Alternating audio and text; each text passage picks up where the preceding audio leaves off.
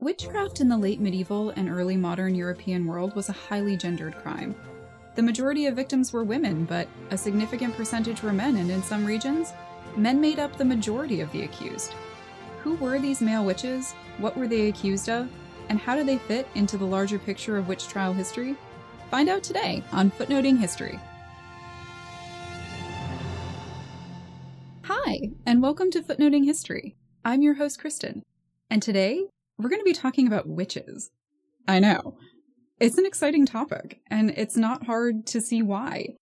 It's dramatic and awful and spooky. And hey, maybe that's why you're here.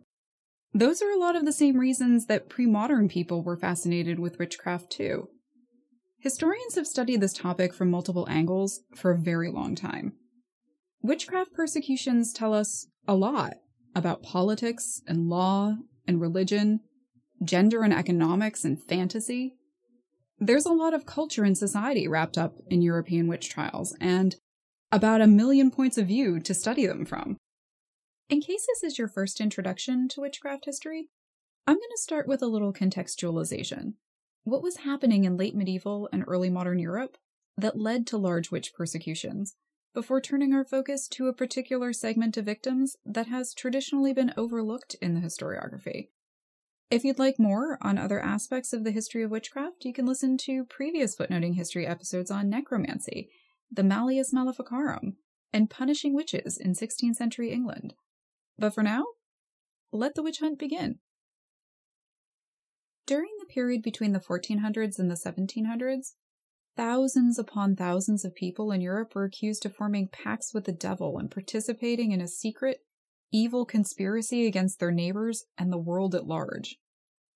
Despite what the anthropologist Margaret Murray argued in the beginning of the 20th century, historians do not believe that these accusations were based on some sort of pre Christian religious cult survival. They also do not believe that there were really people performing satanic rituals, which is what a man named Montague Summers was arguing around the same time as Murray. But these persecutions were incredibly damaging, they claimed many thousands of lives, and they ruined far more. They happened all over in secular and religious courts, in villages and big towns, in Catholic and Protestant areas, and all kinds of people both participated and were caught up in the witch trials. In 1437, a man named Johannes Nieder wrote a text called the Formicarius, which means the ant hill in Latin. Nieder was a man from southern Germany, and he was an inquisitor. And an inquisitor was a person whose job it was to travel around and locate and get rid of any people whose beliefs were at odds with official Catholic Church teachings and who refused to mend their ways. The Formicarius is a really wonderful text for historians because it lays a lot of the groundwork for later witch hunting. It's considered part of the demonological literature. And yeah, that's a thing. There's a whole genre of literature about demons and what they do, and what you, dear reader, should do about them. The Formicarius is structured as a fictional dialogue between a master theologian and a student who asks lazy questions that the theologian then has to go off on long didactic monologues to answer. Think of it like a really bad, boring play about religious punks. The theologian goes on in one section to talk about this guy he knew. He calls him Peter. And Peter was from Bern in Switzerland, which was in the Diocese of Lausanne. And Pete apparently burned himself lots of witches and drove out hordes of others from the area. In an effort to boost the credibility of the Formicarius, the theologian said he corroborated what Pete told him with an unnamed Benedictine monk who quite conveniently, used to be a magician who summoned demons to do his bidding. So, Anonymous Monk here knows all the signs and is an expert in those who do bad magic. Oh, and also, says the theologian, I heard this stuff from another inquisitor who convicted lots of witches too, so listen up. I'm going to tell you some stuff. Nieder gives you what historians consider the first real picture of the witches' Sabbath. His fictional theologian, who, let's be real, is Nieder in thin disguise, talks about how witches would meet in an agreed upon fixed location, in secret, of course, and do all kinds of horrible things that tick off a lot of societal taboo boxes. They kidnapped babies. They boiled their little bodies in their cauldrons and made potions out of the goo and used it in their bad magic. They would consort with demons. They would renounce Christianity and all of its rituals and promise to do sacrilegious things like stomp on the cross and stuff like that. Usually there's some kind of orgy happening at the Sabbath, a feast or a wild sex party or both. Being a witch was not a passive act and it was not a solitary profession. Witches had to pledge allegiance to the devil and then go out into the world to do his bidding. The Formicarius is considered the earliest document that gives historians a concise picture of the witch like activities that will become very common in later persecutions. And coming hot on the heels of the Formicarius was the first real wave of witch trials in Western Europe. Between 1438 and 1528, 27 people were put on trial for witchcraft in that diocese of Lausanne. In these trials, the accused are all basically asked the same questions in the same order. And when the interrogators don't get the answers they want, they use torture until they get them. This is where you start to see what is often referred to in the historiography as the cumulative concept of witchcraft, which is kind of a checklist of witchy things that strongly echoes the Formicarius the pact with the devil, the renunciation of Christianity, the Sabbath, the community and conspiracy, the performance of bad magic, all these things that reappear over and over in witchcraft prosecutions. Many historians are critical of the cumulative concept of witchcraft. It's not always a neat fit, and not every note gets hit every time, but this idea of what witches did is pretty recurrent in the sources. Witchcraft history is complicated for a lot of reasons, not least of which is the incredibly incomplete nature of the source material. There are a lot of gaps in our knowledge of witch trials. We only have records for a fraction of what happened. Partly this is because stuff gets lost or it wasn't properly cared for and it deteriorated. And part of it is that when things were at their most crazed, no one had time to keep good records, and so they never existed at all. For example, in the Duchy of Lorraine, which is today an area in northeastern France, between 1570 and 1630, there were about 2,000 witch trials, and we only have full records for about 400 of them. In general, historians don't have nearly as much as they would like, and sometimes the information they get is only partial, so it is a very complicated puzzle to put back together, and it's one that is often missing a lot of pieces. Especially when you're talking about the demographics of witches those details that tell us something about the person who stood accused. We base a lot of our assumptions on the gender of accused witches on names, and sometimes we don't even have that. From the work that has been done with the sources that we do have, the picture of the witch is a pretty stereotypical one that you will probably recognize. A solid majority of accused witches were older, many were unmarried, and many were poor, Basically, they were the weakest and most vulnerable members of society. They also tended to have cultivated reputations for being kind of cranky. They were individuals who lived on the margins of society, and they were troublemakers who fought with their neighbors and sometimes liked to use salty language. They often had previous run ins with the law. Many descriptions talk about the witch's reputation for moral and religious deviancy, and it seems to have been something that had gone on for quite a while. There are, of course, lots of exceptions to this stereotypical picture, and there are many references to accused witches where demographic details are missing altogether, but this is the general picture.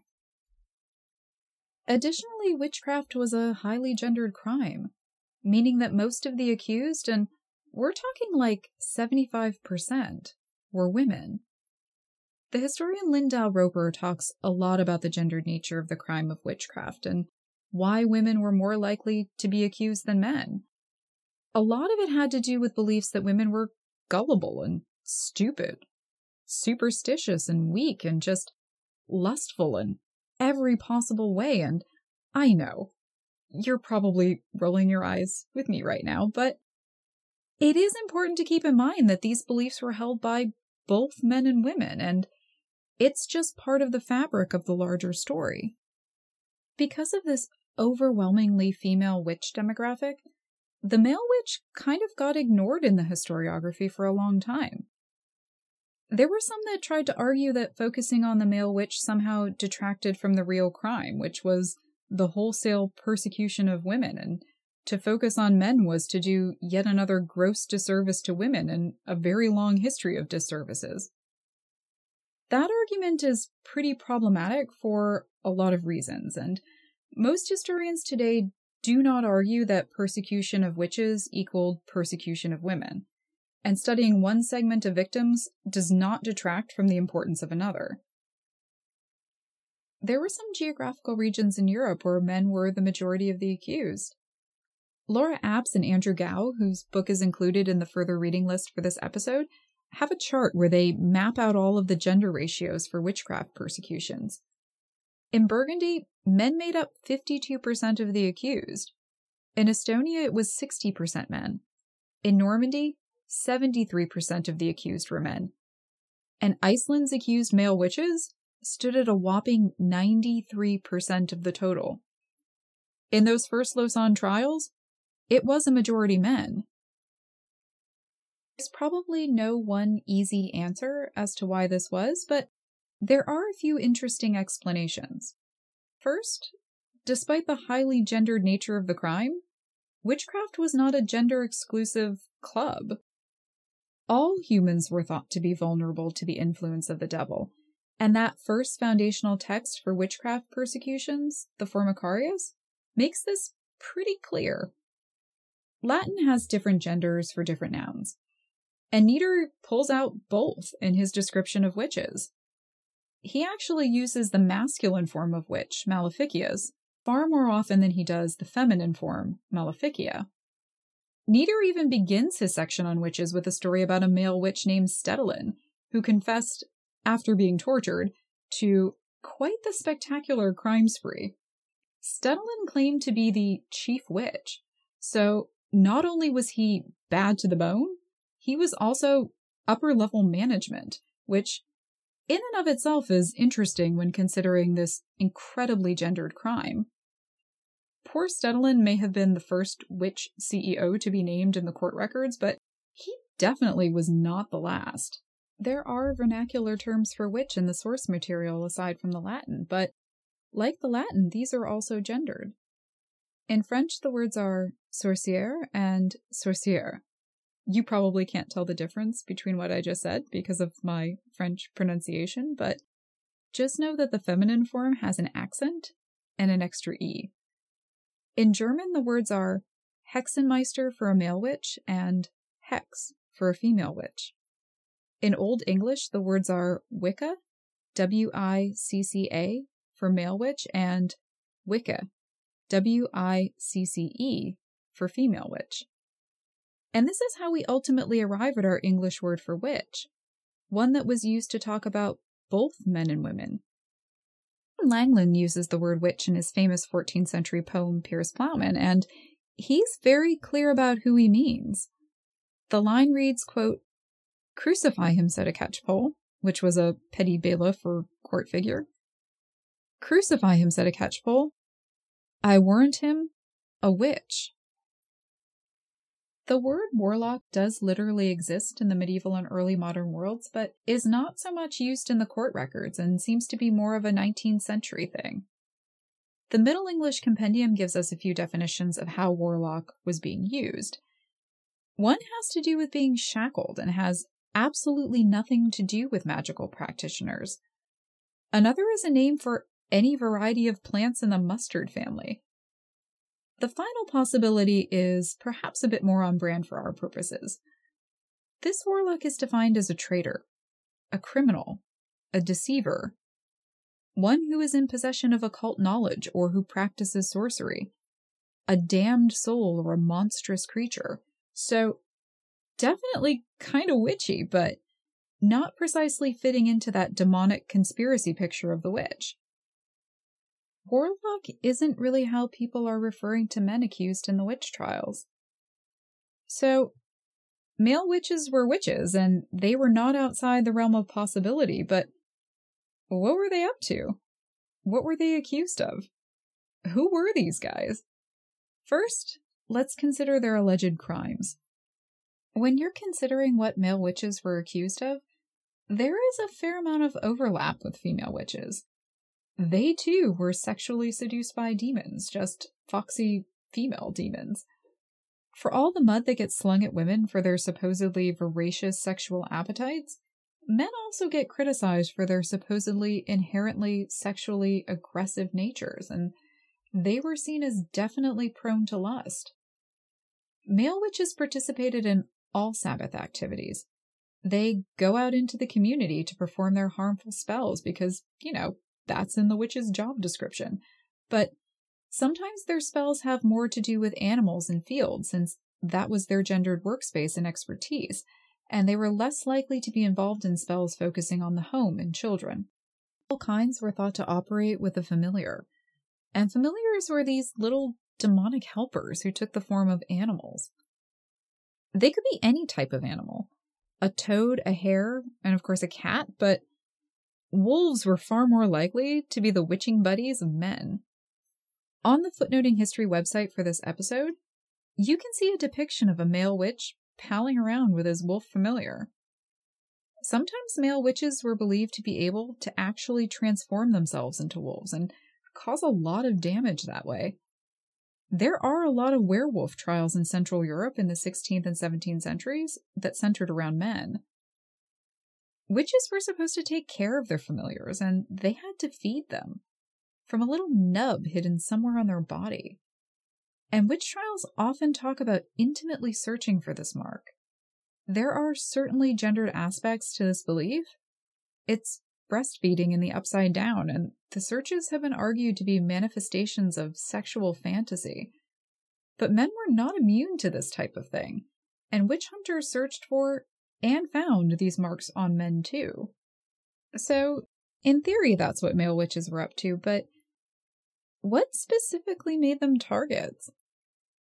Some historians believe that when men were accused of witchcraft, they were just kind of swept up in other accusations where torture was used and accused witches were pressured to name more witches and more witches, at a certain point, you kind of run out of people you personally know and just start naming people you've heard of.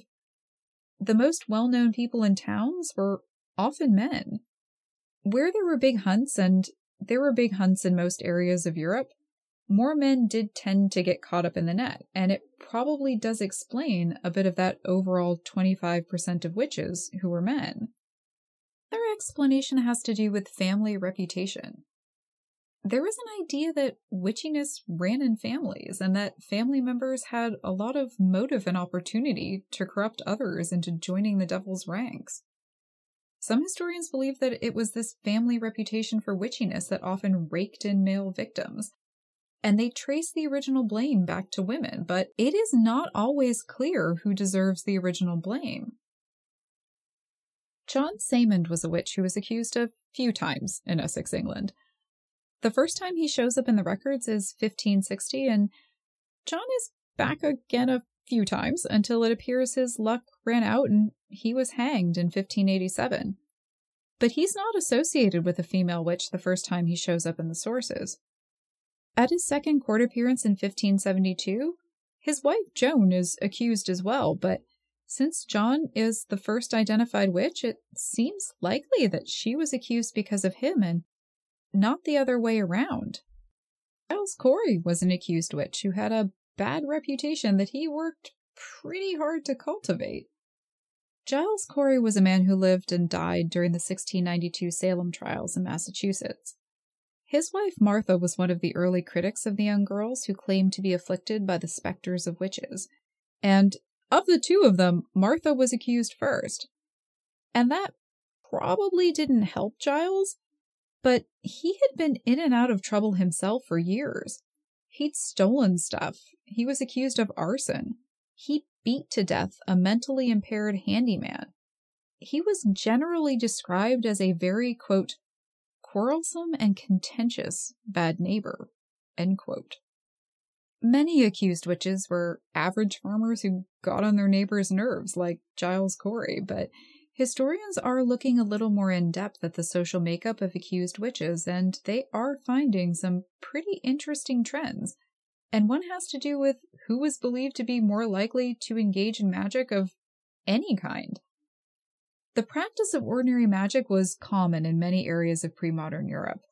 And lots of areas had people who had side jobs and magical tasks like spells and charms and fortune telling. It really depended on the geographic area and the associated day jobs, whether these magical practitioners tended to be men or women. In areas of northern Scandinavia, many of these semi pro magicians were men, and in an area known as Fennoscandia, a lot of the accused came from an indigenous people called the Sami. The Sami people lived on the fringes of an already pretty remote area, and they were not quickly assimilated to the Christianized communities nearby, or at least that's what the Christian writers said. The Sami had reputations for magic, and in Sami culture, the practice of magic was gendered male. So, you already have a pretty marginalized community, and when the Reformation and the Counter Reformation got going, people in charge of religion in the courts started cracking down on magic. This was true in other parts of Europe as well, but in Scandinavia, magical castes of people had these especially giant bullseyes on them. Sami were by no means the only category of men associated with magic. Many Europeans believed that blacksmiths had a kind of supernatural edge, and people often sought out blacksmiths for spells. Blacksmiths, of course, worked with a lot of iron, and iron was believed to have apotropaic powers, meaning that it had the ability to affect luck one way or the other.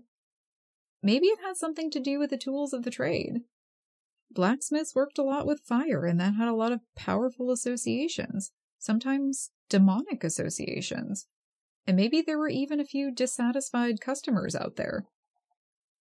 Although Heath Ledger's awesome A Knight's Tale has a female blacksmith in it, blacksmithing was a predominantly male profession. Are also a lot of shepherds and herdsmen who were accused of witchcraft, and again, these were largely male dominated jobs. Like the Sami and the blacksmiths, these guys had reputations that were conducive to witchcraft accusations. Sometimes their confessions say they were basically the musical entertainment at the Sabbaths. They played pipes and drums, and those were the sorts of things that the devil wanted, and the sorts of things that shepherds and herdsmen knew how to do. They also had to be able to know how to provide veterinary care for their flocks. So they were well versed in healing, and healing often had a magical lean to it in the pre modern era. Shepherds and herdsmen were people who had reputations for being kind of loners. They moved around a lot and they caused trouble. There were a few popular uprisings that were associated with shepherds in the 13th, 14th, and 15th centuries. Shepherds and herdsmen were not the only suspicious people who were on the move in pre modern Europe. In the 16th and 17th centuries, there was a sharp increase in poverty, and there was a fair number of beggars roaming around, and that put people on edge. A historian named Alan Macfarlane has a really famous study on English witch trials where he argues that people got accused because they had asked for help and their neighbors said no. Either because their neighbors were jerks or because they were poor too and weren't realistically able to help. And then they felt super guilty about not helping, so they projected that guilt. This is an extremely religious society, and both Catholics and Protestants were taught that the right thing to do was to help their neighbors, and so when they didn't, or couldn't, well, they couldn't blame themselves, so they made the beggar into the enemy. Where begging was a more visible, itinerant affair, where beggars tended to be more men, witches tended to run male. All of this goes a long way to account for the significant presence of men in the ranks of the accused. The structures of social and religious hierarchies and gender norms all had enormous effects on how witchcraft persecutions played out, and they were not a one size fits all. Cultures varied drastically. Local concerns and animosities were highly variable factors, and of course, during those large scale hunts, all bets were off. The reasons are kind of endless and never always the same, which is, of course, why the history of witchcraft persecution is just so frightfully exciting. This has been Footnoting History. If you like the podcast, be sure to visit our website, footnotinghistory.com, where you can find links to further reading suggestions related to this week's episode, as well as a calendar of upcoming podcasts. You can also like us on Facebook and follow us on Twitter at History Footnote. From all of us here at Footnoting History, a special thank you to all of our Patreon supporters. And until next time, remember, the best stories are always in the footnotes.